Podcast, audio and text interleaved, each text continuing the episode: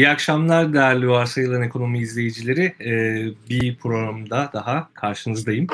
Ee, bugün hakikaten çok önemli bir konu işleyeceğiz. Biliyorsunuz e, Trump giderek e, senatodan geçen Türkiye'ye ilişkin ABD yaptırımlarını e, öngören yasayı onayladı. Daha doğrusu kararları onayladı.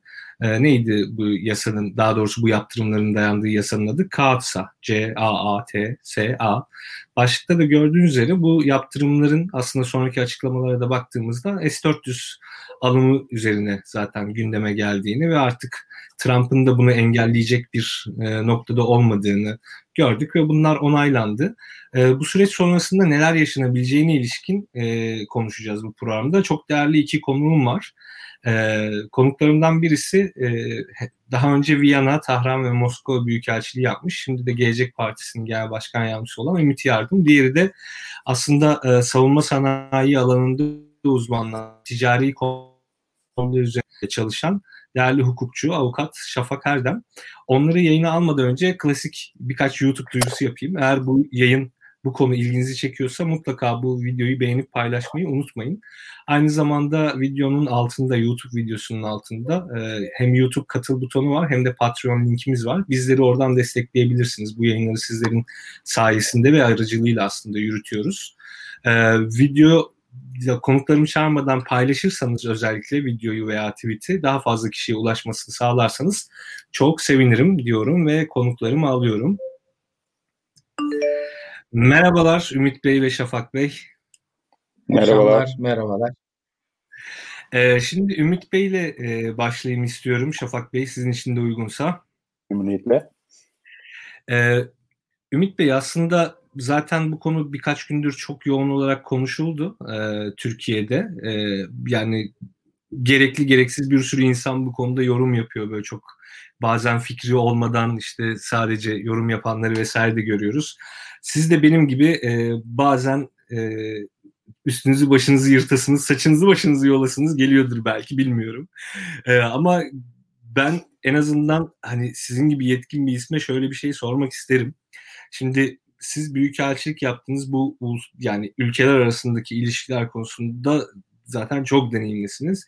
Bu yaptırımların yani yaptırıma uğramış bir ülke olmanın anlamı nedir aslında? Biraz Türkiye için bunun anlamını anlatabilir misiniz? Evet. Ben bir kez daha e, size, Şafak Bey'e ve izleyicilerimize iyi akşamlar diliyorum. Şimdi tabii bu konunun o kadar çok boyutu var ki Enes Bey. Hukuk boyutu, siyasi boyutu, e, cezai boy müeyyediler çok gerçekten çok kompleks bir konu. Aslında bak, bakarsanız 2020 yılına ne damgasını vurdu derseniz ben 5 madde sayarsam içinde de mutlaka bu konuyu da vurgularım. Şimdi tabii bu yaptırımlar konusunun her bir boyutunun e, ayrı bir derinliği var, ayrı özelliği var. Hani ayrıca tartışılabilecek yönleri de var ve hepsi de birbirinden önemli konular. Ancak Belki de siyasi bir perspektiften bakmak e, gereğine inandığım için ben özellikle şunu vurmak, vurgulamak isterim. Bu kararın siyasi mahiyeti bütün diğer e, unsurlarını bence bir iki adım e, geride bırakmıştır. Yani ön plana çıkmıştır. Çünkü bazen e, öyle kararlar vardır ki onun maliyeti siyasi içeriğinden daha önem taşıyabilir ya da hukuki boyutu daha önem taşıyabilir. Yani siyasi planı ama e, neyi demek istediğimi de anlatacağım size kısaca. Bu karar sadece Türk tarihinin son dönemleri bakımından değil, belki de Cumhuriyet tarihinin ya da NATO tarihinin ya da Türk-Amerikan ilişkiler tarihinin bence en önemli kırılma noktalarından birisini teşkil etmiştir. Siyasi mahiyeti itibariyle. Bunun birkaç milyar dolar üzerinden yok S-400'lere şu kadar para yatırdık, yok bilmem e, başka projelere şu kadar mali etkisi oldu, yok bu bizi etkilemez, Türk e, genel ABD Türkiye ticaretin yüzde ikisine böyle mali hesapların o kadar cüzi planda kaldığını düşünüyorum ki siyasi önemi itibariyle. Şimdi bu e, gerçekten çok vahim bir durum. Yani siyaseten bu saydığım unsurlar temelinde Türkiye, ABD, Amerika ilişkileri bakımından öylesine vahim durum ki e, bir NATO üyesi tabii kurucu üyesi olmasak da artık e, kuruluşundan hemen sonrasında 2-3 yıl içinde üyesi olduğumuzda bir noktada kurucu üyesi dahi sayılabiliriz Türkiye olarak. NATO'nun bu kadar asli bir unsur olan bir ülkeyiz Türkiye olarak. Yani öyle alanlar var ki bizle yarışabilen bir ülke yok NATO üçünde. Ne bileyim mesela askeri hareket, NATO harekatları bakımından düşünüyorsanız ilk 3-4 ülke içinden biriyiz. NATO'nun çok önemli tesisleri bizde. Dünyanın her yerinde Somali'den Afganistan'a ortak harekat alanlarımız var. Uzun dönemler boyunca Afganistan'daki siyasi askeri misyonu NATO'nun Türkiye yaptı. Bu bir. İkincisi AB boyutu. AB'nin bir sürü ülkesi de NATO üyesi olduğu için söylüyorum. Aday ülke. Bilmem ikinci boyuttan bakıyoruz. Neredeyse 200 yıla yaklaşan Amerika ile bir ilişkilerimiz var. Fakat tarihte böyle bir şey yani bir ülkenin böyle bir ülkeye Türkiye gibi yaptırım uyguladığının ben bir örneğini görmüyorum. Tabi burada otomatikman şu sorular gelecektir. Tabi 74'te Sayın Ecevit'in, merhum Ecevit'in dönemindeki bir takım yaptırımlar falan onlar akla gelecektir. Fakat şartlar itibariyle bakıldığında ben bu kadar vahim bir yaptırım süreciyle yüz yüze kaldığımızı ben hatırlamıyorum. Tabii veya şu soru da akla gelecektir. E tamam canım yani bu kasa çerçevesinde AB ülkelerinin de sorunu var filan. Şimdi Amerika'nın evet katsa bağlamında Avrupa Birliği ülkeleriyle örneğin Almanya ile de bir takım sıkıntıların olduğu malum. Bu Kuzey Akım projesi ya biliyoruz. Fakat bunların hiçbirisi mahiyeti itibariyle Türkiye'ye yönelik bu adımla hiçbir benzerlik içermiyorlar. Çünkü artık burada Türkiye-Amerikan ilişkilerinin tabiatı sorgulanıyor. Evet, Trump e, Alman Almanya'yı da tehdit ediyor. Ya da Hindistan'ı da ya da S-400 alırsanız bilmem e, Arap Emirlikleri Mısır da tehdit ediyor. Ama o tehditin içeriğiyle Türkiye'ye yönelik tehdidin içeriği birbirinden çok farklı. Artık Türkiye ile ipler kopma noktasına dahi gelebiliyor. Yani bütün bakın Amerika'dan şu dönemde bakıldığında Türkiye'yi nasıl görüyorlar biliyor musunuz? Böyle hiç demin anlatmaya çalıştığım gibi böyle NATO'nun en önemli ülkesi bilmem Doğu blokuna karşı bizim cephemizi oluşturmuş 70 yıldır bu ülkeyi kaçırmayalım filandan daha çok adeta bizi mahallenin yaramaz çocuğu gibi görüp ya biz bunları bırakırsak bunların ne yapacağı belli olmaz giderler Sovyetli pardon Rusların Çinlerin ekibine katılırlar gibi bir endişe var. Bunu nereden görüyoruz? Bakın bu gerek savunma bütçelerinde gerek katsada bir takım unsur açık kapı bırakmalarından falan ben böyle değerlendiriyorum. Çünkü ya biz bunu kınadık tabii ki. Hem gelecek paylaşmak hem vatandaş perspektifimizden biz bunu kınadık, kınıyoruz. Ama bu bizim işin vahametini de unuttuğumuz anlamına asla gelmiyor. Yani üstelik de bu artık 2017'den beri bu sürecin içindeyiz. Yani bunu ileride de konuşuruz. NATO içinde Rusya'ya nasıl bakılıyor? Türkiye'nin tutumu nasıl? Yani Amerika bizi şu anda NATO bünyesinde bir düşman olarak tanımlanan Rusya ile artık ilişkiler geliştirme ve onun yörüngesine doğru adım atan bir ülke olarak değerlendiriyor. Yani bu bu kadar basit. Ancak açık kapıyı da bırakıyorlar ki işte ileride daha başka kritik sorunlar o bünyemizden atılmasınlar, açılmasınlar. Yani bünyemizde tutabilelim diye. Yine bir ara konuşuruz. Bakın sırf Aralık'ta bundan bir hafta önce yapılan NATO Dışişleri Bakanları toplantısında alınan bütün kararları ben okuduğumda gerçekten biraz e, utanır gibi bir hale geldim. Neredeyse Türkiye'yi tanımlamışlar ve onun üzerinden NATO'da karar alıyorlar. Yani orada Türkiye demiyor ama o ülkelerin ismini silip Türkiye oturttuğunuzda hangi ülkeyi kastettiği an, yani artık NATO'da varlığımız sorgulanır hale geldi. Yani dolayısıyla belki konu bahsettiğim gibi Enes Bey o kadar farklı boyutu olan şeyi var ki S-400 boyutu var. Niye bu S-400'leri başka ülkeler alınca kavga dövüş çıkmıyor da Türkiye alınca çıkıyor ayrı bir boyutu var. AB'nin aldığı kararlar var Türkiye. Biden döneminin ama ben çok giriş cümleler olarak sadece bunları söylemek isterim ve ileride konu açıldıkça da diğer unsurları boyutundan tabii ki konuşacağız. Çok üzüntü verici, tarihe geçecek olan kararlardır bunlar her iki ülke bakımından. Çok teşekkürler. Ee, bu arada e, yayının başında söyleyecektim ama unuttum. Bugün Ümit Bey'in e, bir kitabı çıktı. Üç Ülke, Üç Başkent isimli kitabı.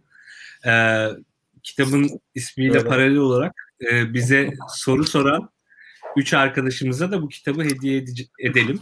E, eğer İfadenizde kitap... de gösterdim bu arada. Tabii tabii. Kitap çekilişimize katılmak istiyorsanız bize herhangi bir platformdan şu an Facebook, YouTube, Periscope ve Twitch'te yayındayız. Herhangi bir platformdan bize soru sormanız yeterli. Ee, yayının sonunda 3 kişiyi ben belirlerim. Bize Twitter'dan DM atarsanız adreslerinizi, kitaplarınızı da hafta içerisinde, önümüzdeki hafta içerisinde göndeririz. Ee, Şafak Bey, size dönmek istiyorum aslında. Şimdi yani geçen e, bizim kanalı izleyenler bilir İlkan Dalkuç bizim yorumcularımızdan. İlkan'ın güzel bir şeyi vardı, yorumu vardı. Amerika'nın yaptırımına uğrayan her ülkenin ortak özelliği çok kötü hava kuvvetlerine sahip olması. Hakikaten o şey bayağı doğru. Yani bir genelleme ama doğru bir yandan da. Çoğu genelleme gibi hatalar içerisinde doğru. Ben onun için şeyi e, yani buradan çok bağlamayacağım ama e, biraz size şeyi sormak istiyorum. E, Ümit Bey'in aldığı bıraktığı yerden getirip bu Kaatsa olayının yani bu yasanın aslında hukuk temelleri neler? Çünkü bununla sadece Türkiye'nin başı dertte değil, birçok ülkenin başı dertte. İşte çok da eleştiriliyor Amerika. Yani kendi ülkesiyle sınırlı tutmuyor hani yasaların uygulanmasını. Çok farklı alanlarda da uygulatmaya çalışıyor ve en nihayetinde bazı noktalarda başarılı da oluyor diye. E, bunun hukuki temelleri neler? Siz bu e, noktalarda ne dersiniz? Katsa'nın aslına bakarsanız hukuki temelleri 2017. E, Katsa bir program. E, bu program kapsamında Kuzey Kore'ye, e, İran'a ve e, Rusya'ya yönelik çeşitli paket paket yaptırım öngören düzenlemeler var. Bunları e, Amerika e, hasımları olarak kabul ediyor ve e, bunlara des bu üç ülkeye destek veren ülkeleri de e, çeşitli yaptırımlara tabi tutacağına ilişkin bir rejim oluşturmuş. E, bu rejim e, bizim tipik anlamıyla anladığımız Amerikan yaptırım rejiminden biraz daha farklı. E, o yönüyle detaylarına gireriz ilerleyen boyutlarda ama katsa e, hafiftir, ağırdır, e, hedeftir, e, ekonomileri çökertir gibi gibi bir yaklaşımdan ziyade işin hukuki tarafında aslında katsa şunu e, düzenliyor. Sizin yaptırıma uğra sizi sizde sizin ülkenizde yaptırıma uğratacağım, yaptırıma alacağım kişiye göre ağırlığı değişir. E, diğer Amerikan yaptırım rejimlerinde temel bir prensip vardır. Bugünün güncel söylemi işte bir Covid'li gibi düşünün yaptırım listesindeki kişiyi. E, onunla temasa geçen e, bulaş riski artmıştır. E, o da Covid virüsüne, e, hastalığına e, sahip olabilir. Ölümcül olabilir onun için. Katsa'nın bu yönüyle hukuken böyle bir yaklaşımı yok. Katsa'daki yaptırım listesine alınmış kişilerle herhangi bir e, işlem yapmak e, otomatikman sizi de yaptırım boyutuna sokmuyor. Çünkü orada önemli olan bu işlemin e, Amerikan yasalarına göre önemli işlem statüsünde olması. E, önemli işlem statüsü işte artık göreceli olan kısım orası. Çünkü Katsa'nın özellikle Türkiye'ye uygulanan kısmı itibariyle 231. bölüm e, Rusya'ya ilişkin konular Burada Rusya'nın istihbarat ve savunma sistemlerine ve sektörüne destek verenler katsaya alınır diyor. Ve alınan önemli işlem kriterinde de e, eğer siz bugün yaptırım listesine alınmış kişi ve kurumlarla, kişiler ve kurumla bir işbirliği yapıyorsanız ve Rusya'nın herhangi bir savunma ve istihbarat alanına dokunmayan bir yerdeyseniz siz teknik hukuk tarafında önemli bir işlem yapma imkanına sahip, zaten sahip değilsiniz. Herhangi bir önemli işleme dahil olma olasılığınız zaten yok. Ee, önemli işlem de şu. Amerikan ulusal güvenlik ve Amerika'nın dış siyasetinin, e, dış politikasının e, bir ihlali olarak nitelendiriliyor. Burası elbette ki çok göreceli. Ama bütün katsa rejimlerinde, bütün katsa uygulamalarında baktığımızda katsa genel itibariyle bir ikincil yaptırım programı. Ee, önemli işlem ve e, yaptırım uygulanan kişi odaklı bir yaptırım rejimi. Bugün çok sorulan sorulardan bir tanesi işte bugün savunma sanayindeki her şey yaptırıma uğradı mı? Böyle bir böyle bir düzenleme yok hukuken. E, işin detaylarını e, daha girdiğimizde daha riskli alanlar da belki düşünülebiliyor. İşte katsayı çok uzun süre Amerikan Başkanı Trump'ın uygulamamasından kaynaklı e, şu an için Amerikan Kongresi'nde 5 tane tasarı var. E, bu tasarıların hepsinin adreslediği yer e, katsayı başkanın uygulamak zorunda kalması. E, hatta bunları bütçe yasalarına e, dahil ettiler ki bütçe yasaları Amerika için geçmesi zorunlu olan yasalardır. E, oralarda da bu yasalar geçtikten sonrasında Amerikan Başkanı 30 gün içerisinde işte önümüzdeki yılın bütçe yasa tasarısında katsayı uygulamak zorundadır gibi bir düzenleme var. Şimdi burada bir hukuki boşluk var. E, zaten bir katsa uygulandı. E, yeni yönetim, 20 Ocak'tan sonra devralacak yönetim tekrar önünde bir yasa görüp bu yasada da kendisinin tekrar bir katsa uygulama zorunluluğu var diye bir yorumlama yaparsa bu başka bir yerde kalıyor. Ee, ama, ama böyle bir yorumlama yapmaz ve zaten uygulandı ben buna gerek duymuyorum hukuken gibi bir görüş olursa ki görüşün de bu olduğu yönünde Amerika'daki birçok hukukçuyla da görüşüm hem de bu. Ee, o zaman yasanın beklediği gereklilik zaten yerine gelmiş olacak. Ama bu şu demek değildir e, hali hazırda 14 Ekim 2019 tarihinde Donald Trump tarafından imzalanmış bir başkanlık emri var. Bu başkanlık emri Türkiye'nin Suriye'deki e, faaliyetlerine yönelik bir başkanlık emri. E, beş tane tasarı var ve hali hazırda bir katsa var. Tasarılar halen kongrenin çeşitli yerlerinde duruyor. Kimi temsilciler meclisinde, kimi senatoda. Ama katsa geneline baktığımızda katsa e, büyük fotoğrafta makro ölçekte sadece savunma sanayini hedef aldı ve sadece savunma sanayinde şu an için sadece savunma sanayi başkanlığı ve dört tane yöneticisini hedef aldı ve bununla durdu. Ee, ilerleyen boyutlarda işin siyasal e, platformdaki elbette ki dengelerinde uygulama alanları genişletilebilir. Ee, Katsa'da şöyle bir dinamizm var. Çok kaldırılması kolay değil. Kongreyi ikna etmeniz gerekiyor ve bir rapor sunmanız gerekiyor bugünkü Türkiye-Amerika siyasi ilişkiler e, bağlamına baktığımızda e, böyle bir ortam elbette ki bir şekilde bir uzlaşı bir diplomasi yoluyla sağlanacaktır ama hukuki tarafı ile çok mümkün görünmüyor. E, biraz daha zamana ihtiyacımız var gibi. Ben o zaman sizin dediklerinizden şeyi anlıyorum. Yani ortada bir garip durum oldu. Yani uygulanmadı uygulanmadı bu e, kağıtsa yaptırımları ve sürekli uygulansın diye yeniden yeniden aslında başkanı zorlamak için farklı şeyler dediğiniz gibi yasalara koydular. Ee, yani ikinci kez kağıtsa uygulanma ihtimali bile olabilir yani o zaman. O belki Biden farklı yorumlayacak ve şey yapacak o zaman işte atıyorum Bence e, var. Bence içine bir şey koyacak. Evet. Tam orada yani Ümit Bey size dönmek istiyordum. Yani bu Biden Şimdi, ve yaptırımlar e, mevzusu. Ee, yani ben, Trump'la evet. hemen ya Trump'la şey yapılıyor. E, yok işte arka kapı mekanizması, aramız iyi, Hı-hı. şöyle böyle vesaire Hı-hı. gibi sürekli konuşuldu. Tabii uluslararası ilişkilerde bunların ne anlamı var onu da bilmiyorum. Yani Trump'la aramızın iyi olmasının ne anlamı var? Bu adam bir mektup yazıp çok ağır ifadeler kullandı e, Cumhurbaşkanı'na. Niye bu adamla aramız iyi onu da bilmiyorum. Ama Biden gelince bir şeylerin değişeceği kesin. E, bu yaptırımlar evet. biraz önce Şafak Bey'in de söylediklerinin ışığını, ışığında aslında nasıl gelişebilir, neler olabilir sizce? Şimdi tabii e, umarım Şafak Bey'in yorumunu kesmedim. E, Şafak Bey inşallah araya girmiş değilim.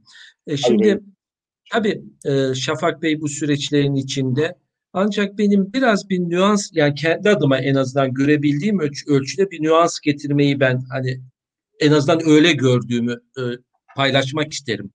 Şimdi eğer yanılmıyorsam şu anda Amerika ile Türkiye ilişkiler bakımından iki hatta üç kategoride bir yaptırım süreci var. İki, iki buçuk hatta üç. Ben şöyle değerleniyorum. Birincisi bu Suriye Barış Harekatı kapsamında ve hatta Rahip Bronson olayına kadar giden 2-3 kişiye yönelik bir yaptırım var. Rahip Bronson'la ilgili yaptırım sonradan iade edilince ortadan kalktı. Ama Barış Harekat pardon Barış Pınarı Harekatı çerçevesindeki birkaç üst düzey Türkiye yönelik yaptırımların sanki ben hala geçerli olduğunu düşünüyorum. Bu birincisi. İkincisi yani niye bunları söylüyorum? Çünkü bir noktaya varmak için. İkincisi 14 Aralık'ta yani bundan 3 gün önce aldıkları katsa kararı ki bu Trump'ın işte Türkiye'de mucizevi gibi görülüp de hani şömen altında, sümen altında tuttuğu yani ben öyle okuyorum. Fakat son anda gider ayakta uygulamaya soktuğu katsa yaptırımları işte sizin de söylediğiniz gibi bunun 5 kategorisi ve İsmail Demir İsmail Demir Bey'den daha önemlisi SSB'ye Savunma Sanayi Başkanlığı'nı hedefe koyan şimdi o katsa ve benim yine anladığıma göre bir de bu 2021 bütçesi çerçe 750 milyar dolarlık bütçe içinde gündeme gelmesi ihtimali çok güçlü olan ilave bir katsa var. Eğer yanlış değerlendiriyorsam Şafak Bey ne olur düzeltin hani ortak. Şimdi bu üçüncüsü yani son söylediğim unsurun ben çok daha kritik olabileceği kanaatindeyim. Bu ilk ikiye nazaran. Çünkü işte 14 yani geçen hafta imzaladıkları da özellikle hani SSB'ye yasal sanayini hedef alması bakımından vahim tabii. Ama bu Amerikan savunma bütçesi içinde senatodan ve şeyden geçerek bu temsilcilerden 2-3'le geçerek Trump'ın önüne gelen geri giderse artık Trump'ın mecburen imzalayacağı zaten başka seçeneği de yok. Çünkü ordu bütçesi orada sonradan et, etkili, et, eklenen Türkiye ile o maddenin bir ilave katsalar için ben ön açabileceğini düşünüyorum. Yani geçen haftakinden daha ağır maddeleri Biden'ın koyabileceğini düşünüyorum. İkincisi yine hafızam beni zorlamasın da o e, 2021 bütçesi içinde sanki bu bizim e, bu F-35'te bize verilmeyen o uçakların da Amerikan Hava Kuvvetleri'ne devri diye bir madde var.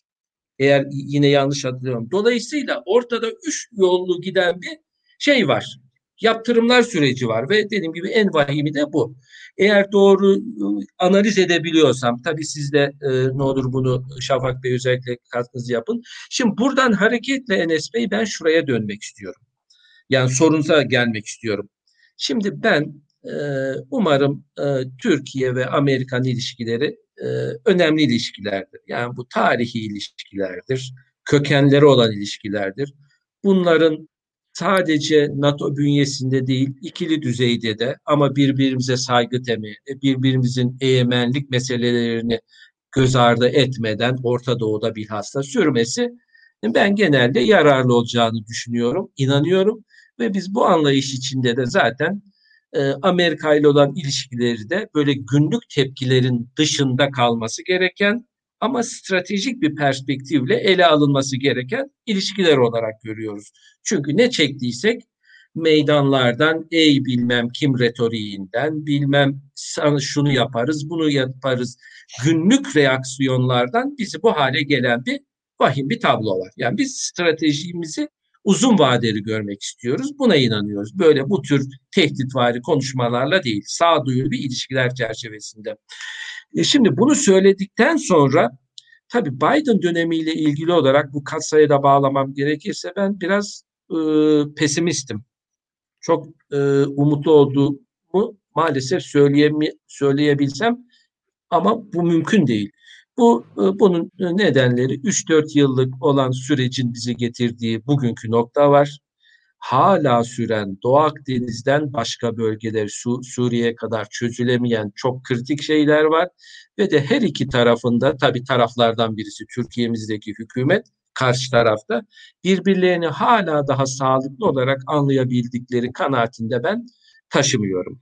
Gerçi geçen ikinci, 14 Aralık Katsa rejiminde Amerika hani ilişkileri tamamen koparmak değil biraz esnek bıraktığı bazı açıklamalar var. Onlar da güzel tabii. Fakat şimdi biz Biden döneminin genel felsefesine baktığımızda ki ben e, o perspektifi önemli görüyorum. Öne çıkaracağı bazı unsurlar var. Ve o alanların hepsinin de Türkiye-ABD ilişkilerine çok olumsuz etkiler yapma potansiyelini taşıdığını düşünüyorum. Nedir bu? Şimdi aslında Biden bir senedir bunu ortaya koydu. Yani 2020 Ocağı'nda Biden daha Demokrat Parti'nin biletini almadan, daha onayını almadan o son National Congress'te ondan önce ben şayet Demokrat Parti'nin başkan adayı olursam ve olup da seçimi kazanırsam dış politika manifestom şudur diye açıklamasını koydu. Daha Ocak'ta neredeyse bir buçuk sene önce. Orada en önemli unsur Enes Bey benim görebildiğim demokrasi ve otoriterlik ilişkisi. Şimdi bu çok önemli bana sorarsanız ve şunu da taahhüt etti. Ben artık sadece Amerika içi değil, dünyadaki bir sürü ülkelerle olan ilişkilerimde de bu demokratik ve otoriterlik ilişkisi üzerinden bazı adımlar atacağım. Ve hatta yanlış hatırlamıyorsam ilk yılım içinde yani 2021 içinde de bir Dünya Demokrat Liderler Zirvesi yapacağım diye de bir taahhüt olduğunu az çok hatırlıyorum. Bir buçuk sene. Şimdi ben bu katsayı yaptırımlarından belki daha da üst düzeyde önemde bu tür konuların olacağı kanaati içindeyim. Çünkü şimdi Biden yönetimi Türkiye'yi hangi kategoriye koyacak? Tamam biz demokrati, demokrasiyiz, partilerimiz var, kendimize inanıyoruz veya bazen inanmıyoruz, yargımız var, seçim falan var. Fakat dış politikada mesele kendin inanmak değil, karşıdakinin de ona ve aynı frekansta olabilmek. Biz Doğu Akdeniz'de tabii ki haklıyız. Ama karşımızda inanmayanlardan oluşan çok geniş bir cephe olduğu da zaten bir senedir ortada. Yani karşının ne düşüyor? Şimdi şayet Biden bu seçim öncesi taahhütleri çerçevesinde bütün küresel ilişkilerini e, bu demokratik kendine göre demokrasi ilkesi ekseninde geliştirmeye öncelik verirse bu çerçevede Rusya, Çin gibi ülkelerle perspektifini bu eksene oturtursa buradaki soru Türkiye ile olan ilişkilerini hangi perspektife koyacaktır? Umarız ki deminden beri söylediğimiz gibi stratejik ilişkiler temelli, uzun vadeli şekilde gören ve ilişkilere köklü ve sakat darbeler vurulmaması bu hiçbirimizin temennisi. Ama farklı bir yoruma giderlerse de hem ilişkilerin mahiyeti bozulacağı gibi Enes Bey hem de katsaya dönüm bu Trump'ın imzaladığı pardon onaylayacağı ve 30 gün içinde yürürlüğe gir, girmesini beklediğimiz 750 milyar dolarlık 2021 bütçesinin içindeki o ağır Türkiye paragrafını da Biden uygular. Yani katsayı kapsamını genişletebilir. F-35 ile ilgili radikal tedbirler alabilir. Yani çok kısa çerçevesinde ben böyle görüyorum. Çok teşekkürler. Şimdi aslında Şafak Bey, e, Ümit Bey'in hani hem de size de zaten e, pas attı. Hani eğer bir hata veya yorum şeyi varsa düzeltebilirsiniz diye. Bu bütçe yasasındaki o kağıtsa maddesi ile ilgili yani özellikle orada bir e, anladığım kadarıyla çok böyle şey yok. E, çok bir fikir birliği yok. Gerçi siz Amerika'daki meslektaşlarınızla konuştuğunuzu ve o şekilde yorumlanamayacağınızı söylediniz ama o herhalde bir kesinlik de arz etmiyor gibi duruyor. Ümit Bey yorumlanabilir de dedi. E, buradan da biraz da şeye bağlamak istiyorum aslında. İnsanların aklında hep şu soru var. Yani şimdi bu kağıtsa yapıldı. Tamam. Savunma Sanayi Başkanlığı'na yapıldı. Yarın bir gün atıyorum biz S-400'leri kuruyoruz dersek ha biz zaten size yaptırım uygulamıştık mı diyecekler yoksa o zaman bu yaptırımları daha da artırıp artırıyoruz vesaire deme imkanları var mı? Yani bu kağıtsa biraz önce bahsettiğiniz o dinamizmi ne kadar içeriyor? Yani dinamik bir süreç olduğundan bahsettiniz ya. Bizi orada neler bekleyebilir? Biraz onları da yorumlayabilirsiniz. Ee, ben önce bir kafa karışıklığını e, aslında gidermek adına bir katkıda Hı-hı. bulunmak isterim. Bu yaptırım meselesi biraz yanlış anlaşılıyor. E, yanlış yorumlanıyor. E, yaptırımın iki faktörü vardır, iki amacı vardır. Biri caydırıcılık, bir de sürdürülebilir olması. E, bu noktada dış siyasette güçlü olan ülke caydırıcılık fonksiyonunu sağlıyorsa, e, sürdürülebilir fonksiyonu sağlıyorsa kendi uluslararası ilişkiler politikalarına göre, siyasetine göre e, artık yaptırım bir yerde kendisine zarar vermeye başlıyor. E, veya oturmuş hale geliyor. Artık o sizin kendi e, devlet politikanız, uzun vadeli devlet politikanız oluyor. İşte bugün belki Amerika, İran, Amerika, Rusya ilişkileri gibi. Şimdi Türkiye'ye uygulanan yaptırım, ambargo bu ifadeler biraz hukuki karşılıklarında biraz e, çok doğru analiz edilmiyor.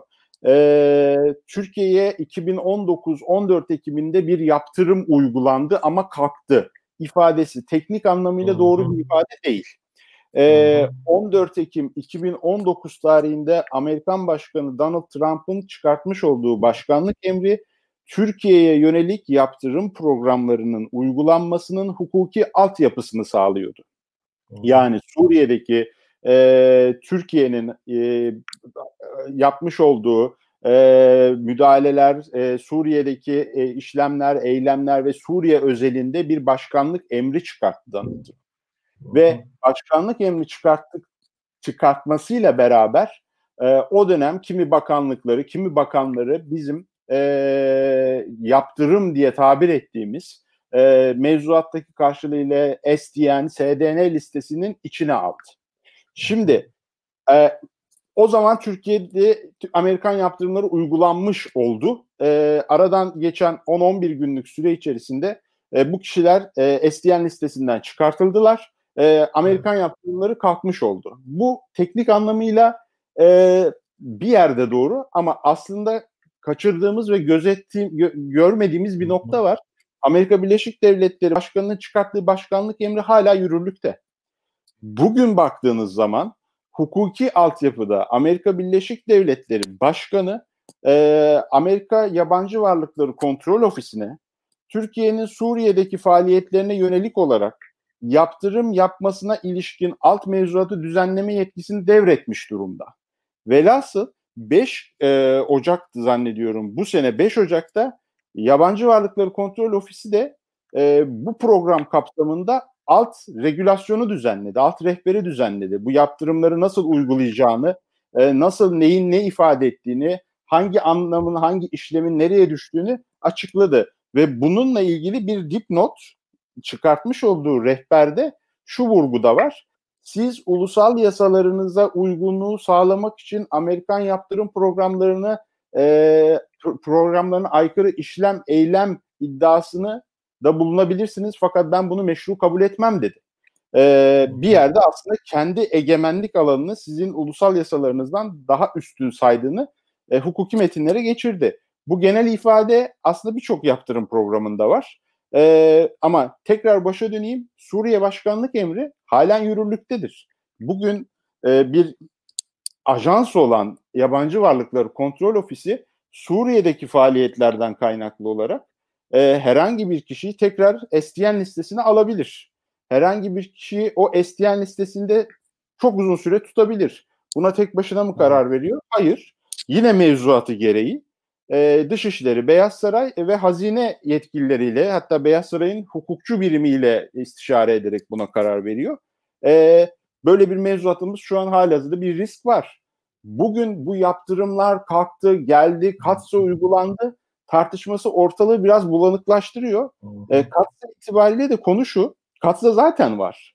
E, Katsa diyor ki özellikle Rusya ilişkin faaliyetlerde önemli işlem saydığın bir işlemi sen yapımından itibaren işlemin gerçekleşmesinden itibaren 180 gün içerisinde Amerikan başkanı bu kişilere 12 taneden 5 tanesini uygulayacaksın diyor. 12 Ki o işlem S-400 alımı değil mi Türkiye için? Evet. Aslında S-400'ü Amerika Birleşik Devletleri hukuken kendi mevzuatında önemli işlem kategorisinde değerlendiriyor. Diyor ki bu benim mevzuatımda 2017 yılında çıkarttığımda çıkarttığım yasada önemli işlem statüsünde ve Amerikan ulusal güvenliğine aykırı bir işlem. O süre içerisinde S-400'lerin alınmaması, aktive edilmemesi, e, gibi malum çeşitli diplomasi yolları ta, hepimiz e, gördük, gözlemledik.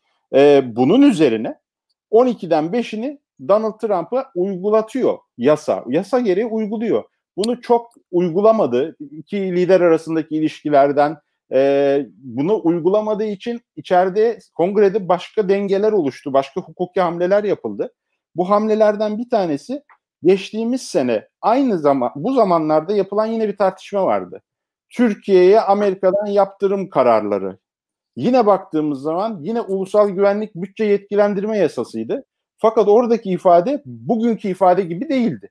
Oradaki ifade şuydu. E, kongrenin kanaatine göre e, başkanın katsa yaptırımlarını uygulaması gerekir yazıyordu. İfade in the sense of Congress diye başlıyordu ve orada bir zorunluluk tanımıyordu. Aradan geçen süre zarfında bakın 5 tane daha tasarı yani bir tanesini koydum Suriye Başkanlık Emri. 5 tasarı. 5 tasarının tamamı özellikle savunma sanayi e, ve özellikle katsanın uygulanmasına yönelik zorlama getiren maddeler. Hatta bu tasarılardan bir tanesi e, Lindsey Graham'ın sunduğu tasarılar tasarıydı zannediyorum. E, çok ciddi anlamda takvimlendiren bir tasarı. Yani bu yasalaştıktan sonra 30 gün içinde Halkbank, 50 gün içinde X yer, e, 60 gün içinde şunlar şunlar diye bir takvimlendirilmiş en çok riski barındıran yasaydı. Bunlar hala duruyorlar. Şimdi geldiğimiz yerde ne oldu? Beş tane tasarı var. Halihazırda başkanlık emri var. E, Trump seçim kaybetti. E, Ocak 20'de yeni bir başkan gelecek. E, Amerika'nın yeniden önümüzdeki sene bütçesi var. Bu sefer Amerikan devleti, e, Amerikan e, kongresi e, artık Trump'a açık kapı bırakmamak üzere e, kendilerinin tabiriyle must pass bill diye tabir ettikleri geçmek zorunda olan bir bütçe yasasının içerisine yaptırım maddesinin uygulanması zorunluluğuna ilişkin bir düzenleme getirdi. Yani yıl sonunda çıkanlar yaptırım kanunları değildir. Yıl sonunda yani geçen senede bu senede e, Aralık ayında çıkanlar bütçe tasarılarına alışılmadık şekilde işlenmiş. Bu da Amerika'nın Türkiye'ye yönelik siyasetini gösteriyor. E, partiler üstü de destek alan Türkiye'ye yaptırım uygulanmasına ilişkin ilk 2019'da öneri, ikincisi zorlama niteliğindeki katsanın uygulanmasına yönelik maddelerdir. Şimdi bu NDAA diye tabir edilen kanun şu an işte veto edilse de tekrar çoğunlukla geçecek aşamada e, henüz yasalaşmadan e, Donald Trump 12 taneden 5 tanesini seçti. Hedefine savunma sanayi başkanlığını koydu ve 4 tane e, savunma sanayi başkanı dahil oradaki yetkiliyi koydu. Şimdi ne oldu? Suriye başkanlık emri hali hazırda yürürlükte. OFAK kendi elinde etkisi, etkisini tutuyor. Yarın herhangi bir Suriye'deki gerekçeyle ve bu yaptırım programlarının her birinin altında farklı tanımlamalar vardır. İşlem dediğiniz zaman e, İran programının altındaki işlemle Suriye programının altındaki işlem tanımı aynı şey değildir. Transfer dediğiniz zaman aynı şey değildir. E, her programın kendi dinamikleri, kendi rehberleri vardır. E, ama günün sonunda elbette ki bir siyasi e, caydırıcılık enstrümanıdır bunlar. E, siyasetin, e, diplomasinin, ulusal güvenliğin ön plana çıktığı hukuki enstrümandır bunlar. Buralarla e, elimizde başkanlık emrimiz var. Yürürlükte OFAK istediği zaman e, üçlü istişareyle Türkiye'deki herhangi bir kuruma kişiye e, yaptırım uygulayabilecek hassas kelimeyi e, ifade etmek istiyorum. Hukuki altyapıya sahip. Çünkü ben hukukçuyum. E, uygular uygulamaz bilemem. Fakat hukuki altyapıya sahip. Buranın altını çizeyim. E, Amerikan başkanı istediği zaman yine Suriye'yi gerekçe gösterip uygulayabilir. Hukuki altyapıya sahip. Bugün itibariyle Rusya'nın S-400 konularıyla ilgili olarak uygulanmış yaptırımlarda e, ilk konuşmamın ilk kısmında söyledim. Bunun ağırlığı, hafifliği olmaz. Mevcut durumda şöyle yanlış bir okuma var. E, mevcut ihracat lisanslarımıza bir etkisinin olmadığını, bunlar için geçerli olmayacağını Amerikan otoriteleri e, yayınladılar. E, bundan sonra alınacak yeni lisanslar için ve bundan sonra başvurulacak yenileme talepleri için bu konuyu ayrıntılı soracağım aslında. Yani bu lisanslar konusunun e, şeyini ayrıntılı soracağım birazdan. Fakat bu siyasi caydırıcılık ve aslında siyasi caydırıcılık enstrümanı dediğiniz için bir oradan Ümit Bey'e bir pas atmak istiyorum. Tabii. Buyurun. Şimdi biraz önce de aslında biraz vurguladık. Biden gelecek işte bir şeyler değişecek. Siz de onun Aha. aslında uluslararası ilişkilerdeki bakış açısını genel itibariyle özetlediniz. Evet. Ama en temelde şu soru ortada duruyor. Bu en nihayetinde e, S-400 olayı, işte Doğu Akdeniz olayı e, ve işte Suriye'deki Barış Pınarı operasyonu bu Aha. üçü Şafak Bey'in de dediği gibi çok ciddi hukuki temeller sağladı. Amerika'daki evet. işte OFAC'ın işte bu e, tam adı neydi işte yabancı varlıkları kontrol ajansının Aha. ve işte başkanın evet. bir şekilde Türkiye'ye e, çok ciddi yaptırımlar uygulaması için. Ben şunu sormak istiyorum. Bu bizi ve çok net sormak istiyorum. Bu durum bizi Batı bloğundan alıp Doğu bloğuna mı itecek? Biz aslında önümüzde ne var yani? Nereye bakmalıyız tekrardan?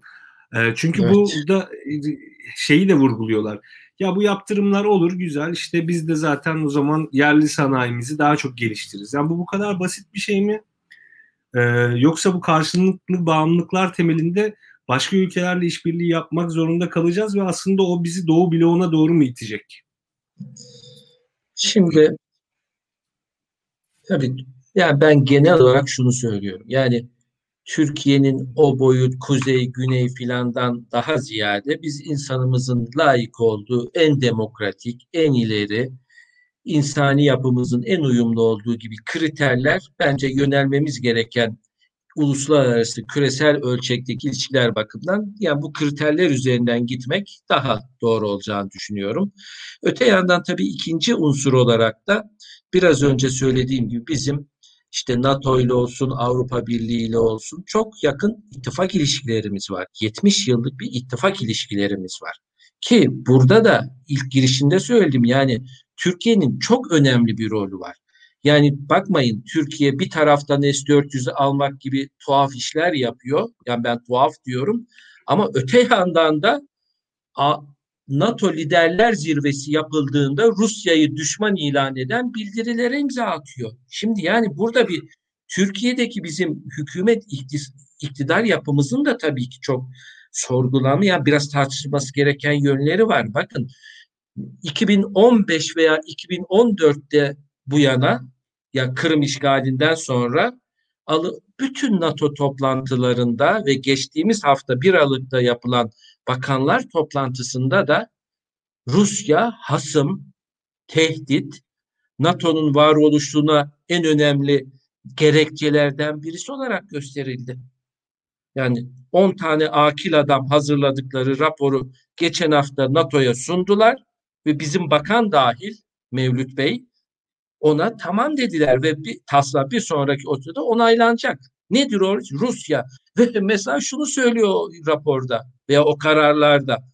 Rusya hem hasım güçtür hem tehdittir hem de üye ülkelere bu silah tedariki boyutunda olmaması gerektiği, uyumlu olmayanların alınma gerektiği telkinlerde ve imzacılardan birisi de Türkiye.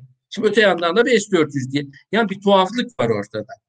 Yani biz tabii ki bütün ülkelerle Çin'inden mesela Doğu Türkistan konusunda tabii ki Çin ne eleştiriyor ya da başka konularda ama genel anlamda baktığımızda biz bütün küresel güçlerle de mantık, akıl, sağduyu çerçevesinde ilişkilerimizin sürmesi gerektiğini inanıyoruz. Çok büyük sıkıntılar var Enes Bey gerçekten.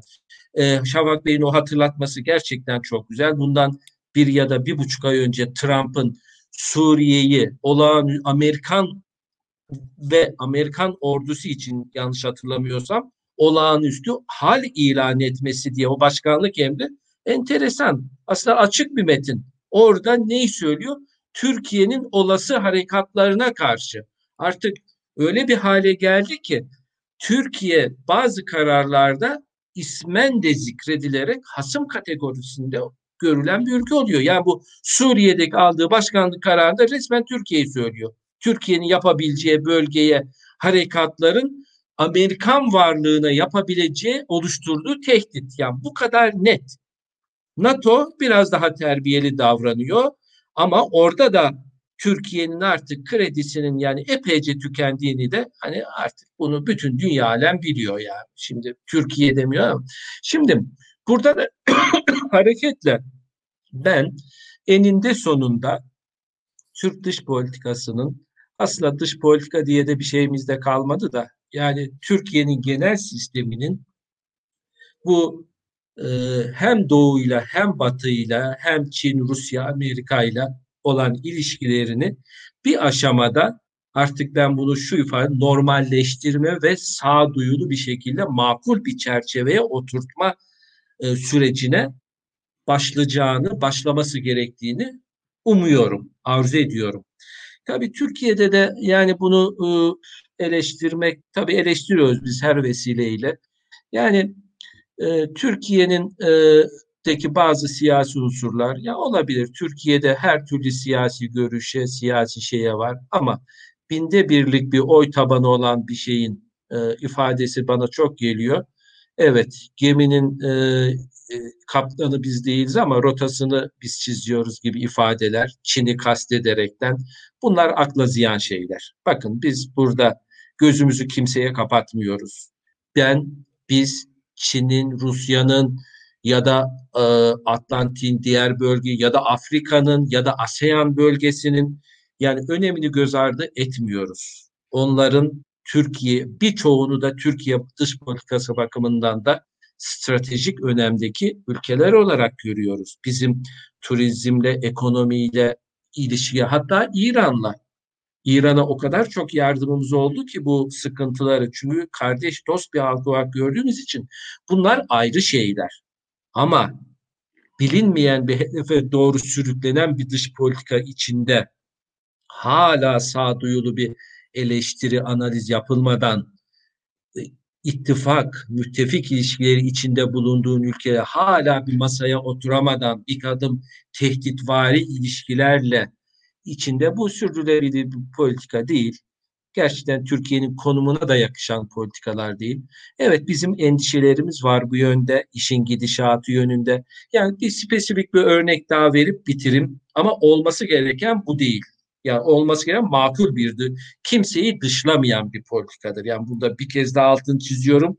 Yoksa bizim Avrasyacılıkla, Atlantikçilikle böyle bir şeylerle ilgimiz yok. Biz her şeyi Türkiye odaklı görüyoruz. Ama bakın e, bir örnek verin ve e, en azından şu bölümdeki konuşmamı bitirim Enes Bey. Şimdi şey olmuyor. Mesela girişte de belki söyledim. Ya gerçekten ben Türkiye'nin bir sürü entelektüel çevrelerde, yurt dışında, basın organlarında ve siyasetçilerde şu soruyla muhatap olmaktan ki bazen ben de oluyorum, utanıyorum. Nedir o soru? Çin sizin bu sessizliğinizi neyle satın aldı? Bu utanç verici bir şey. Bakın.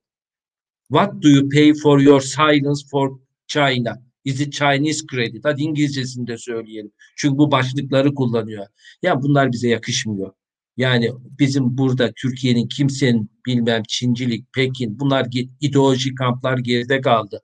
Biz ilişkilerin önemini asla göz ardı etmiyoruz. Bunu yanlış anlaşılmasın diye özellikle vurguluyorum ama böyle yönü bilinmeyen bir dış politika akımı içinde bizim maalesef yapmamız gereken daha çok işler var. Sıkıntılarımız çok.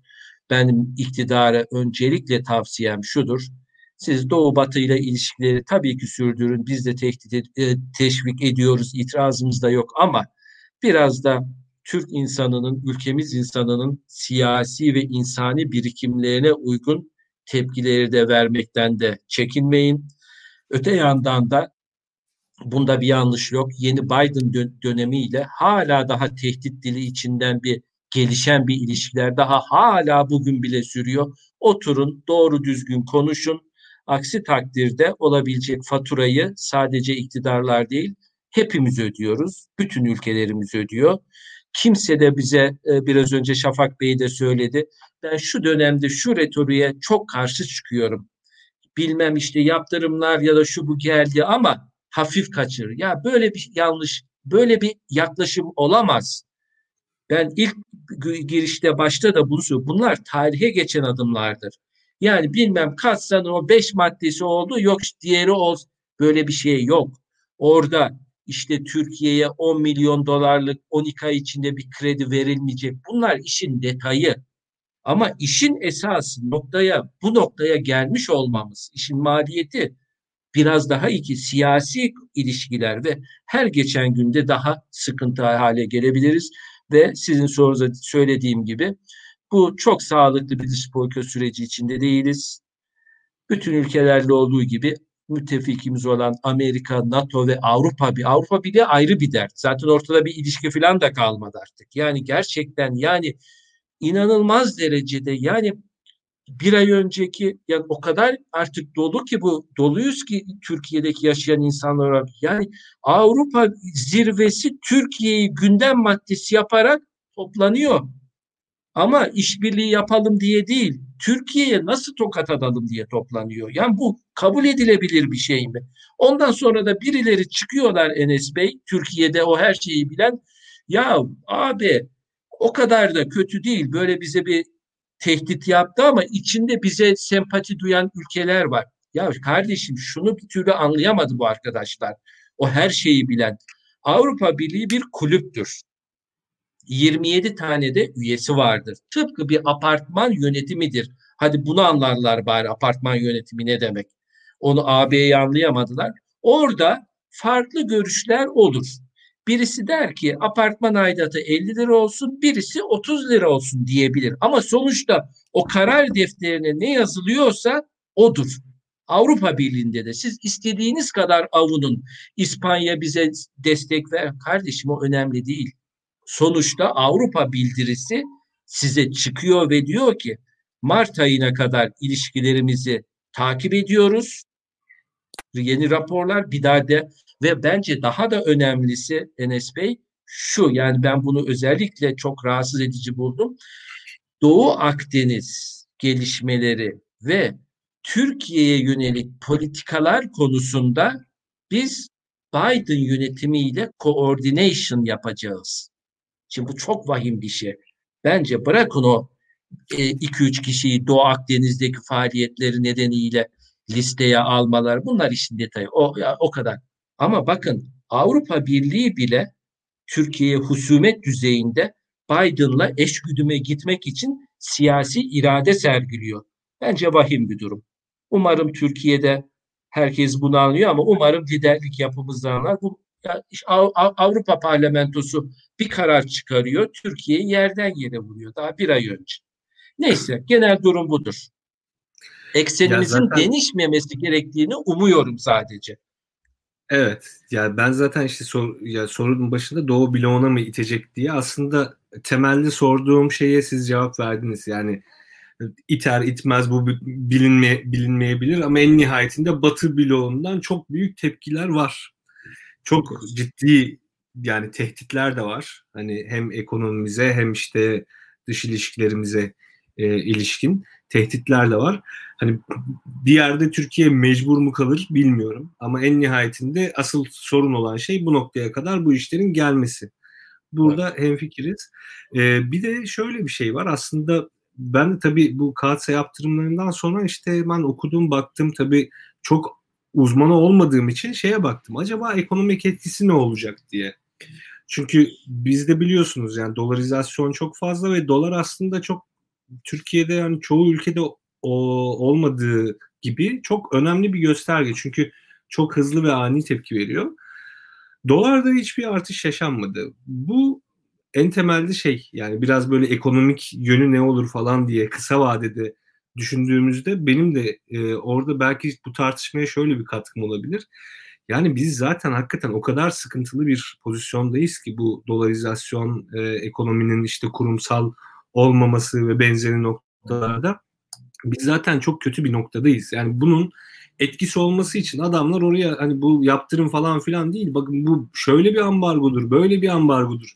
Sizi şöyle bitiririz, böyle bitiririz falan yazması lazım artık. Yani ondan gayrısı zaten bizi daha kötü duruma sokamaz. Ki en son e, belki izleyenlerimiz de bilir. E, Merkez Bankası Başkanı Naci Ağbal'ın yaptığı toplantıdan sonra da kısa bir değerlendirme yapmıştım.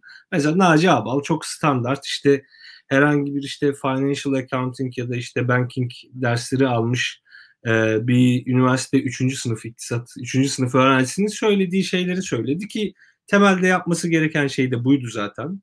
E, ve piyasa biraz daha soğudu. Ama biraz önce bahsettiğiniz gibi bu kurumsal problemlerin hepsi ortada duruyor. Yani e, Batı ile olan problemler ortada duruyor. Doğu'yla böyle inişli çıkışlı e, ilişkiler ortada duruyor. İşte Çin'in bir yandan gelişi var, kuşak yol projesi.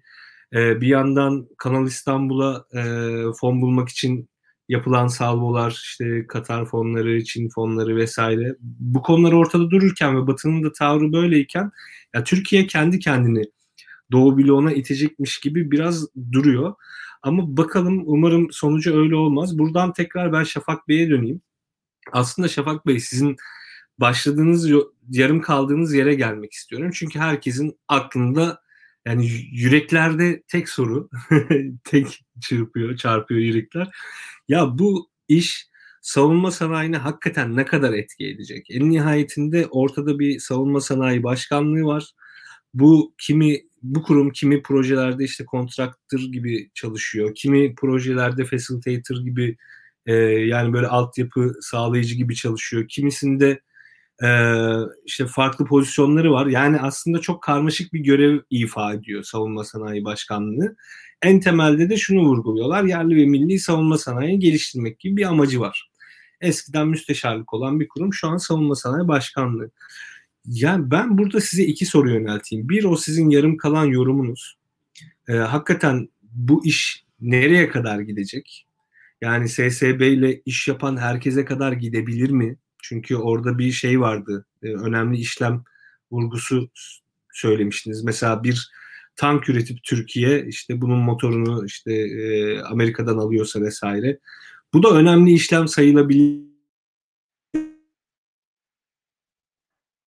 İkincisi de bu F-35 konusu. Yani F-35 en nihayetinde bizim dahil olduğumuz bir programdı. Tedarikçi şirketler vardı. Lockheed Martin F-35'in üreticisi olan şirkete buradan çok ciddi tedarik yapılıyordu. Hatta bazı çalışmalara göre Türkiye'nin F-35 programından çıkartılmasının e, yani bazı çalışmalara göre 9 milyar dolar, bazılarına göre 12 milyar dolar ekonomiye zarar verdiği söyleniyor Türkiye ekonomisine. Bu ciddi gibi görükme, görünmeyebilir ama bizim e, her zaman hükümetin övündüğü IMF'e borcumuzu kapattık falan dediği miktar 5 milyar dolardı. Yani bunun yıllarca konuştular, yıllarca reklamını yaptılar. 5 milyar dolarlık borcu kapattık diye. Şimdi burada 9 ila 12 milyar dolar arasında bir zarar gözüküyor. Siz savunma sanayi şirketleriyle yoğun olarak çalışıyorsunuz. Hem bu süreci bence o şirketler açısından bir değerlendirebilirseniz bizim için çok aydınlatıcı olur. Hem de bu işin nerelere uzanabileceği, o dinamik süreci anlattınız siz ama Hani sadece şu karar özelinde hani Biden tekrar bir karar almasa dahi nerelere kadar gidebilir bir yorumlarsanız çok sevinirim. E, memnuniyetle e, F-35'ten başlayayım. En çok sorulan sorulardan biri hep F-35 evet. işte programdan çıkarttılar. E, dava açamıyor muyuz? O kadar işte giderimiz var, o kadar masraf var, o kadar yatırım beklentileri var. E, 2005 tarihinde e, zannediyorum 28 Eylül'dü tarih. E, 5425 sayılı yasa var. 5425 sayılı yasa F-35 programının Türkiye Cumhuriyeti kanununda tanınmasına ilişkin bir kanun. Ee, bu mutabakat muhtırası diye geçiyor bu, bu düzenlemede. Onun 16. maddesinde e, tamamlayıcı devletler ifadesi geçiyordu. Tamamlayıcı devletlerin hiçbirisi herhangi bir ihtilaf olduğunda mahkemeye gidemez diyor. E, bütün her şeyi sulhle, görüşmeyle e, hallederler diyor. E, hukuki cevabı F-35'te mahkeme yolu kapalı. Biz de bunu 5425 sayılı yanlış hatırlıyor olabilirim ama böyle olması lazım. Kanunla kendi yasalarımızda kanun haline getirdik bu muhtırayı e, ve kabul ettik. E, dolayısıyla F-35 artık diplomasiyle çözülmesi gereken bir konu buradaki zararın e, sorumluluğu e, ve buradaki diplomasi yolları e, benim uzmanlık alanı dışımda kalan yerler. E, mevcut katsa ile ilgili olarak şöyle bir savunma sanayindeki dinamikleri anlatayım. E, yaptırım dediğimiz şeyin her zaman için doğrudan hedef olmasına, doğrudan kısıtlayıcı bir şey olmasına gerek yok. E, Katsa'da ne demiştik? Katsa'da e, yaptırıma uğramış kişiye yönelik alt paketler var. İşte 12'den 5'i var. 12'den 5'ini seç. Bugün yaptırıma uğramış e, kişileri bir tarafa koyalım. Kurum kim? Savunma Sanayi Başkanlığı. Savunma Sanayi Başkanlığı'nın işte 10 milyon dolar üzerindeki e, kredi borçlanmaları vesaireleri şu an için yaptırımda. Çıkartın Savunma Sanayi Başkanlığı'nı. Herhangi bir başka kurum koyun. Türkiye Cumhuriyeti Hazinesi'ni koyun. Çıkartın Merkez Bankası'nı koyun. Çıkartın Halk Bankası'nı koyun. Bunlar yapılabilir teknik hukuk olarak. Ee, yapılır mı? Bilemem. Bu dış siyaset. Bu diplomasi konuları. Ama hukuken bu altyapı var mı? Var. Ee, yaptırım dediğimiz konuda aslında bir yanıyla psikolojik bir etki de yaratan bir durum. Çünkü geçen sene 14 Ekim'de ki o zaman savunma sanayi başkanlığına ilişkin bir e, yaptırım durumu söz konusu değildi. E, o zaman birçok Avrupalı şirket satışlarına kendi devletleri tarafından izin verilmediği için askıya aldılar süreçleri. E, herhangi bir yasal engel yoktu. E, ve dediler ki bizi sadece devletimiz izin vermiyor. Askıya alacağız. Hatta o dönemde çok fazlasıyla konu oldu. E, bu bir force majör hali midir, mücbir sebep hali midir sözleşmelerde, değil midir? E, devlet işin bir tarafında müdahale ediyorsa dış siyasetimize e, çok hukuki tartışmalar içerisinde biz girdik. E, o zaman dediğim gibi hiç bu kapsamda savunma sanayinin satışlarda bir yaptırım yoktu. E, bunun psikolojisi Avrupa özelindeki şirketlerde zaten çok yakından takip ediliyor. E, ve a, zaten Avrupa içindeki birçok şirket defakto olarak bir silah ambargosunu Türkiye'ye uyguluyor. E, Almanlar motor vermiyor, diğerleri başka bir şey vermiyor, Fransalar başka bir şey vermiyor. E, genel Avrupa Birliği fotoğrafı içerisinde de şöyle bir durum var. Avrupa Birliği özellikle Katsa'dan ve Biden'dan sonra belki bir Mart'a ertelenen toplantı itibariyle yaptırımları gündeme alabilir ama Avrupa Birliği'nin tek sesli olmaması, aynı zamanda Avrupa Birliği'nde e, bir yaptırım değil de kısıtlayıcı karar şeklinde bu silah ambargosunun ele alınıyor olması, daha yaptırım boyutunda e, kısıtlayıcı şekilde ele almasının ancak ve ancak her üye ülke başkentinde alınan kararla mümkün olmasından kaynaklı. Çünkü Amerika gibi değil orada. Amerika bir ülke ve kararını alıyor, uyguluyor. Avrupa Birliği yaptırımları dediğiniz zaman işte bugün hali hazırda zaten Doğu Akdeniz'deki e, Türk petrollerinin çalışanlarına bir yaptırımı var. Bu kişilerin işte vize girişleri, e, vizeleri ve işte Avrupa seyahatleri kısıtlanmış durumda. E, Türkiye'ye bir etkisi yok psikolojik olarak. Avrupa Birliği yaptırımlarına zaten uğrayan e, birkaç kişi var. Ama silah ambargosuna döndüğünüz zaman resmi bir yaptırım olmasa bile e, Amerika Birleşik Devletleri'ndeki bir denge Avrupa'yı durduruyor. Ve biz acaba riske girer miyiz diyorlar. E, çünkü nihayetinde bu ticaretteki kural koyucular belli. E, ve bir NATO müttefikliği var, işin askeri diplomasisi var, işin ekonomik diplomasisi var, işin siyasi diplomasisi var. Buradaki durumlar bambaşka. E, bugünkü koşulda Katsa ne yaptı, nerelerde niye panikler oldu, niye olmadı? E, belirttim. Önemli işlem. Rusya'nın savunması ve istihbaratı. Bir şey daha dahil edeyim bilerek yapmak. Üç tanesini yan yana getirirseniz Amerika'nın katsa yaptırımlarına tabi olursunuz. Veya Amerika'nın katsa yaptırımlarını yaptırım listesine almış olduğu kişilere e, le bu amaçla hizmet ederseniz yaptırımlara tabi olabilirsiniz. Bu şu demek değil, e, zinhar başka yaptırımlara tabi olamazsınız demek değil birileri yine yaptırım uygulamak isterse uygularlar. Ama katsa hukuk rejimi içinde bugün savunma sanayi başkanlığına uygulanan e, ihraç lisansları, bu ihraç lisansları hem ürün hem hizmet her şeyden öncesinde teknik veri çünkü özellikle ihracat kontrolünde en önemli kontrol edilen şey teknik veridir. E, ihra, teknik veriyi kapsıyor.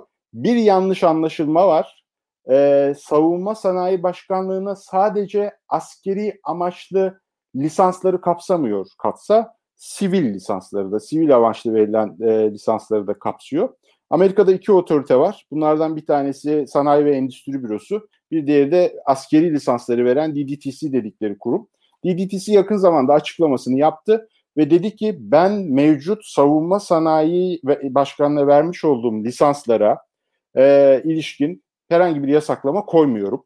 E, bununla birlikte savunma sanayi başkanlığının iştiraki şirketlere yönelik herhangi bir yasaklama koymuyorum. E, yenileme talepleri olursa her olay başında, her case başında değerlendireceğim. Ama benden tekrar yeniden gelir de talepte bulunursanız bir lisans vermiyorum, yeni bir lisans vermiyorum. Ee, Amerika Birleşik Devletleri'nin yeniden ihraç yoluyla nasıl bir iş modelidir bilmem. Ee, savunma Sanayi Başkanlığı'ndan almış olduğu bütün ürün ve hizmetleri de kapsam dışı tutuyorum dedi. Bu işin savunma tarafı. İki nokta özetleyeyim, iki nokta üst üste koyayım, özetleyeyim. Savunma Sanayi Başkanlığı bugün için sadece savunma savunma sanayi başkanlığı ile iş yapan şirketler Rusya'nın savunma ve milli güvenlik politik politikalarını destekleyici, oralara doğrudan aktif e, fayda sağlayacak bir işlemi bilerek yapmadıkları sürece hukuken katsaya tabi olmazlar. E, Katsa'daki savunma sanayi başkanlığının yaptırım statüsü menüden menü menü tabanlı e, non-SDN list diye geçiyor aslına bakarsanız. E, kısıtlılar listesi diye tabir ettiğimiz SDN listesindeki yapıdan biraz daha farklı. SDN listesinde size dokunan SDN'e girer. O da yaptırıma tabi olur. Ama menü bazda yani bu şekilde katsa altındaki yaptırım listesindeki statü itibariyle o işlemi bilerek, o işlemi o amaçla, o işlemin dahili, o işlemi önemli şekilde yapacak şekilde bir işlemle etkileşiminiz olması lazım. Örnek verelim bir savunma sanayi şirketine ben buradaki bir satıcı olarak bir ürün satıyorsam ve bilmem gereken prensibinden kaynaklı biliyorsam ki o ürünler yarın bir gün Rusya'ya gidecekler. O zaman ben Katsa'ya e, kapsamında beni de yaptırım listesine alabilirler. Ama burada savunma sanayi şirketine yabancı bir şirket olarak ürün satıyorum. E, o ürünler Türkiye dışında bir yere gitmiyorlar. Veya o ürünler e, Rusya ile ilintili bir yere gitmiyorlar. O zaman teorik anlamıyla hukuken bir riskiniz yoktur. Ama bu politika her zaman değişebilir. E, bugün Savunma Sanayi Başkanlığı işte yasaklılar listesinde işte e, bu satışlar başka idareler üzerinden olur mu diye çok soru oluyor. E, bunlar aldatıcı faaliyetlerdir. E, rejimde de tanımlanır Amerika Birleşik Devletleri yaptırım rejiminde. E, bu aldatıcı faaliyetlerin e, emin olun e, karşılıkları e, uygulanan yaptırımlardan daha hafif olmaz. Ve e, siz bir yetki devri yaparsanız alımlara ilişkin iç e, düzeninizde, e, idari yapınızda e, çok daha hızlı bir şekilde e, yeni yetkisi öngörülen kurumlara yine onlar da yaptırım listesine çok daha hızlı bir şekilde girebilir. E, konunun savunma sanayi özelindeki duruşu böyle. Sivil taraftaki lisanslara ilişkin olarak da e, henüz Amerikan Endüstri ve Sanayi Bürosu açıklama yapmadı. Daha doğrusu detay bir açıklama yapmadı. E, çok net bir açıklama yaptı. Yaptığı açıklamada biz katsa kapsamında uygulanan getirilen yasaklara uygun olarak bundan sonra hiçbir izin e, vermeyeceğiz dedi ve orada durdu. E, bir sınıflandırma veya bir istisna tanımadı. Savunma Sanayi Başkanlığı e, hangi sivil veya çoklu kullanım ihracat lisansını alıyordur bunu bilemiyorum. Ama buralarda da yeni ihracat izinleri e, artık verilmiyor. E, ne zaman ki bu yaptırımlar kalkana kadar. Evet çok net bir cevap aldık. Yani aslında şöyle bir şöyle yorumlar görüyordum. İşte Milli Savunma Bakanlığı'nın bilmem ne dairesi var. Oradan mı devam eder o zaman bu işler? Ya da işte e, Savunma Sanayi Başkanlığı'nın adını mı değiştirsek? E, şöyle olsak o zaman olur mu vesaire gibi. O onların hepsinin en nihayetinde aldatıcı işlemler olduğu ve yani biraz çocukça olduğu falan e, çok net çok net e, gözüküyor. Ümit Bey e, size döneyim. Ondan sonra da yavaş yavaş programı da sonlandıralım. Bir saat Tabii 10 dakika olmuş. E, bu arada şeyden yani konuklarımızdan hani e, daha doğrusu izleyicilerimizden soru alayım. E, bu arada kitap kazananları yazdım. Merih Mucan, Selim Kurt, Seda Ulaş. E, Twitter hesabımıza DM atarsanız sizlere e, Ümit Yardım'ın 3 Ülke 3 Başkent kitabını göndereceğiz. Oraya adreslerinizi gönderebilirseniz çok seviniriz. Şimdi e, Merih Mucan'ın bir sorusu var. Size yönlendireyim kısaca bir cevap alalım e, Ümit Bey. Türkiye'nin IMF'den nihayetinde borç alacak olması tekrardan Amerika ile ilişkilerde yumuşamaya neden olur mu? Tabii burada bir ön koşul var. IMF'le borç e, yani standby anlaşması yapması ve ondan borç alması öngörmüş Merih Bey. Sizce bu doğru bir e, adım mı Türkiye için? Gerçekten böyle borç alması gerekir mi? Ve o da Amerika ile ilişkileri yumuşatır mı? Bir alakası var mı bu iki durumun birbiriyle? Şimdi ben e, aslında deminki sözlerime bir ilave yaparak belki geçmek istiyorum da eğer tabii. müsaade ederseniz son cümleler tabii, tabii, vakit anlamında. Şimdi e, hani demin Doğu Batı Kuzey Güney ilişkisini koyduk da ortaya.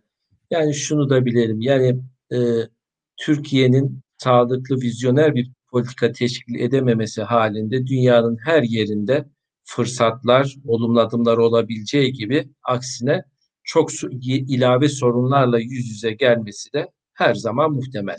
Yani dolayısıyla bir eksen kayması filan bu kadar kolay işler değil ama hani bunu da aklımızın bir tarafında tutmamız lazım. Örneğin biraz önce bahsettim. Çin'le ilişkiler gelişsin ama eğer bu ilişkileri iyi yönetemezsek çok ciddi sorunların hala ortada olduğunu da epey değindik bu konuşmamızda. Veya Rusya ile evet ilişkiler gelişsin ama orada da bir sürü ilişkilerin adeta pamuk ipliğine bağlı olduğunu da biliyoruz. Bu Libya için de geçerli. Suriye'deki gelişmeler bakımından da geçerli. Azerbaycan'ın son 44 gün savaşındaki kazanımlar açısından da geçerli. Putin daha bundan birkaç saat önce yaptığı bir açıklamada e, daha doğrusu dün akşam yaptı. Artık e, Rus güçlerinin o bölgede kalıcı olduğunun işaretini ben değerlendirdim. Yani Rusya girdi çıkmayacak. Eğer Türkiye bunu içine sindirebilecek mi bilemiyorum ama yani sorunlu alanlara örnek olarak söylüyorum. Öte yandan gerçekten tabii ki milli sanayimiz çok önemli. Bizim bütün bu S-400'lerden F-35'lere kadar Şafak Bey'in alanı ama e, bütün bu, bu savunma sanayi ilişkilerimizde bizim ön plana çıkardığımız siyasi anlamda unsurların temelinde teknoloji, yazılım paylaşımı gibi unsurlar geliyor. Ya teknolojiye hakim olmak, yani ne alıyorsak yoksa pazardan bir şey almak gibi hazır mal almamak, işin te ve uzun vadeli ortaklık ve milli harekatlarda da gerektiğinde kullanabilmek. Sadece NATO bünyede mesela özel ülke ihtiyacı. Yani bunlar bizim hani bu konuya verdiğimiz önemi de gerçekten gösteriyor. Fakat buna rağmen ve F-35'te de bunları da söyledik. Tabii F-35'in çok farklı boyutları var ama ben gerçekten bu projeden dışlanmış olmamızı gerçekten üzüntüyle karşılıyorum. Yani üzüntüyle. Çünkü Türkiye'nin de bir tehdit boyutu var. Milli savunma sanayisine önem veren bir ülke. Böyle bu proje gerçekten 50-60 yıllık bir proje. Ve de bu ikili bir proje de değil. Amerika tabii ki bunun master'ı filan ama bir konsorsiyum bu. Bir, bir küresel ölçekte Avusturya, Avustralya var. Türkiye var, bilmem e, Kanada, Atlantik ve bunun içinde ortağız. Yani bunun daha başka bir ifadesi yok. Ortağız. TUSAŞ'ından tayyiyesine ya da özel şirketlere kadar. Bu öyle çaplı bir proje ki yani e, yanlış hatırlamıyorsam NATO'nun dahil son soğuk savaş yıllarının en ileri projesi. Yani uçak projelerinin en gelişmiş proje Türkiye bunda ortak. Üçüncü e, Şafak Bey bilir e, bu sonucu. Yani onu da bir tak yanlış anlamıyorsam hatırlamıyorum birkaç kategori ortaklıkları var. Türkiye'de iki ya da üçüncü dereceden önemli bir ortak. Siparişler yani müthiş bir proje. Fakat ve bunun maliyet hesaplaması da mümkün değil Enes Bey. Yani maliyet şöyle toparlanmaz burada. İşte iki buçuk SS400'e verdik. Bilmem bu ıı, çıkarılmamızın maliyeti altı uçak şu şu toplayak yapın. Bunun çünkü maliyeti bana sorarsanız yok. Böyle 5 milyar dolarlık bir maliyet varsa tek maliyet ben katılmıyorum ya da altı 5.3 ceplerimizden koyalım vatandaş olarak top borcu ödeyelim. Ama bu böyle değil ki. Bu siyasi maliyeti bakın hani konuşmamın özel bölümü siyasi maliyetin iktisadi maliyetin önünde olduğunu bu gerekçeyle vurguladım. 50 yıllık bir perspektifi olan ortak olduğumuz bir projeden çıkmak. Maliyeti kimisi bir buçuk trilyon dolar diyor, kimisi çünkü hesaplaması da zor bunun 50 yıllık bir proje.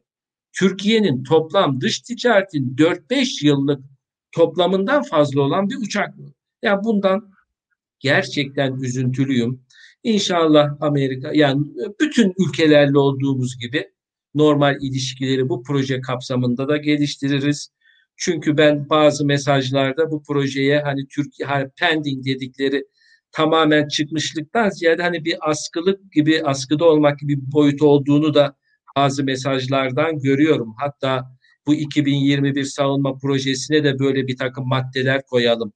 Yani bazıları uçuk önerilerdi. S-400'leri Türk Amerika alsın da Türkiye yani olmadı filan ama yani böyle bir açık kapı da var. Bunu bir değerlendirmek lazım. Öte yandan IMF'den borç almak, alma. Yani bunlar farklı konular ama ben o arkadaşlara şunu söylüyorum. Bizim bir takım yanlış mali ve ekonomik politikalar neticesinde son birkaç yılda özellikle de koronavirüs döneminde uğradığımız zararın Merkez Bankası başta olmak üzere onlarca milyar dolarlık bir kayıptan bahsediliyor. Şimdi bakın ben burada kimseyi burada olmayan bir eski bir maliye veya başka bir bakanı eleştirmek istemem. Ama şu andaki yönetimde olan ekonomi ve mali yönetimde olan yöneticiler de aslında bunu biliyorlar. Biz sadece son bir iki yıl içinde Merkez Bankası'nı neredeyse boşalttık ve o haldeyiz. Artık bu meselelerin farklı boyutları var. Çok farklı yapmamız gereken mesele IMF'den borç al, onunla ya bu aşamalar çok geride kaldı artık. Ayrıca da arkadaşlar ekonomisttir muhtemelen. Yani bazı kurumlardan borç almak, kredi almak şey değil. Yani bir sıkıntı kaynağı o. Çünkü bizim oralara ortaklığımız var. Dünya Bankası olsun ya da herkesin bir takım çekme hakları var. Çünkü bizim de verdiğimiz bir katkılar var. Hani bu tür şeyleri de yok biz IMF defterini kapattık şu bu filan bunlar miting konuşmaları. Böyle retorik, popülist konuşmalar. Hakkın varsa alıyorsun. Hakkın yoksa almıyorsun. Avrupa Birliği diyelim örnek olarak sırf pandemiyle mücadele için inanılmaz derecede 772 milyar dolar avroluk bir paket açıkladı. İşte Macaristan ve Polonya'da çıkan kavgaları da oradan çıktı. Kim alsın ne yapsın Belarus. E hakkın varsa alıyorsun. E, Türkiye'nin de kredi alabileceği unsurlar var. Mesele öyle şeyler değil. Yani artık bunları bizim aşmamız lazım. İhtiyacın yoksa almıyorsun ama hakkın varsa da alabilirsin. Ama genel durum bu. Maalesef genel durum bu. Biz milli geliri kişi başına bundan iki sene önce 11-12 bin dolar olan bir ülkeden bugün kimse utancından açıklayamıyor ama 7, 8, 9 bin dolarlara düşmüş olan bir ülkenin vatandaşlarıyız arkadaşlar. Bunu net olarak bilirsek nerede olduğumuzu da biliriz. Mesele çıkıp böyle ben dünyanın ilk 10-15. ülkesi olacağım meselesi değil. Ya 10. olan ülkeyle aramızda biz o yani bütçemizin iki katı fark var. Yani bir kere söylemlerde bir tutarsızlık var. Yani hani bizim ekonomik sıkıntılarımızın nerede olduğunu bilirsek çözüm yolu, çözüm ışığını da görmüş oluruz. Ben teşekkür ediyorum Enes Bey. Çok sağ olun, teşekkürler. Aslında e, ya benim daha önceki programlarıma bakarsanız arkadaşlar orada IMF diye bir program var. Nesrin Nas'la yapmıştık ki Nesrin Nas o konuda önemli bir isimdir. Çünkü e, Türkiye'nin son IMF standby anlaşması sürecinde o görüşmelerde bulunan falan birisi eski ANAP Genel Başkanı. Ona bakarsınız eğer IMF ile ilgili bir merakınız, meramınız varsa IMF'den borç alabilir miyiz? Adamlar verir mi, vermez mi?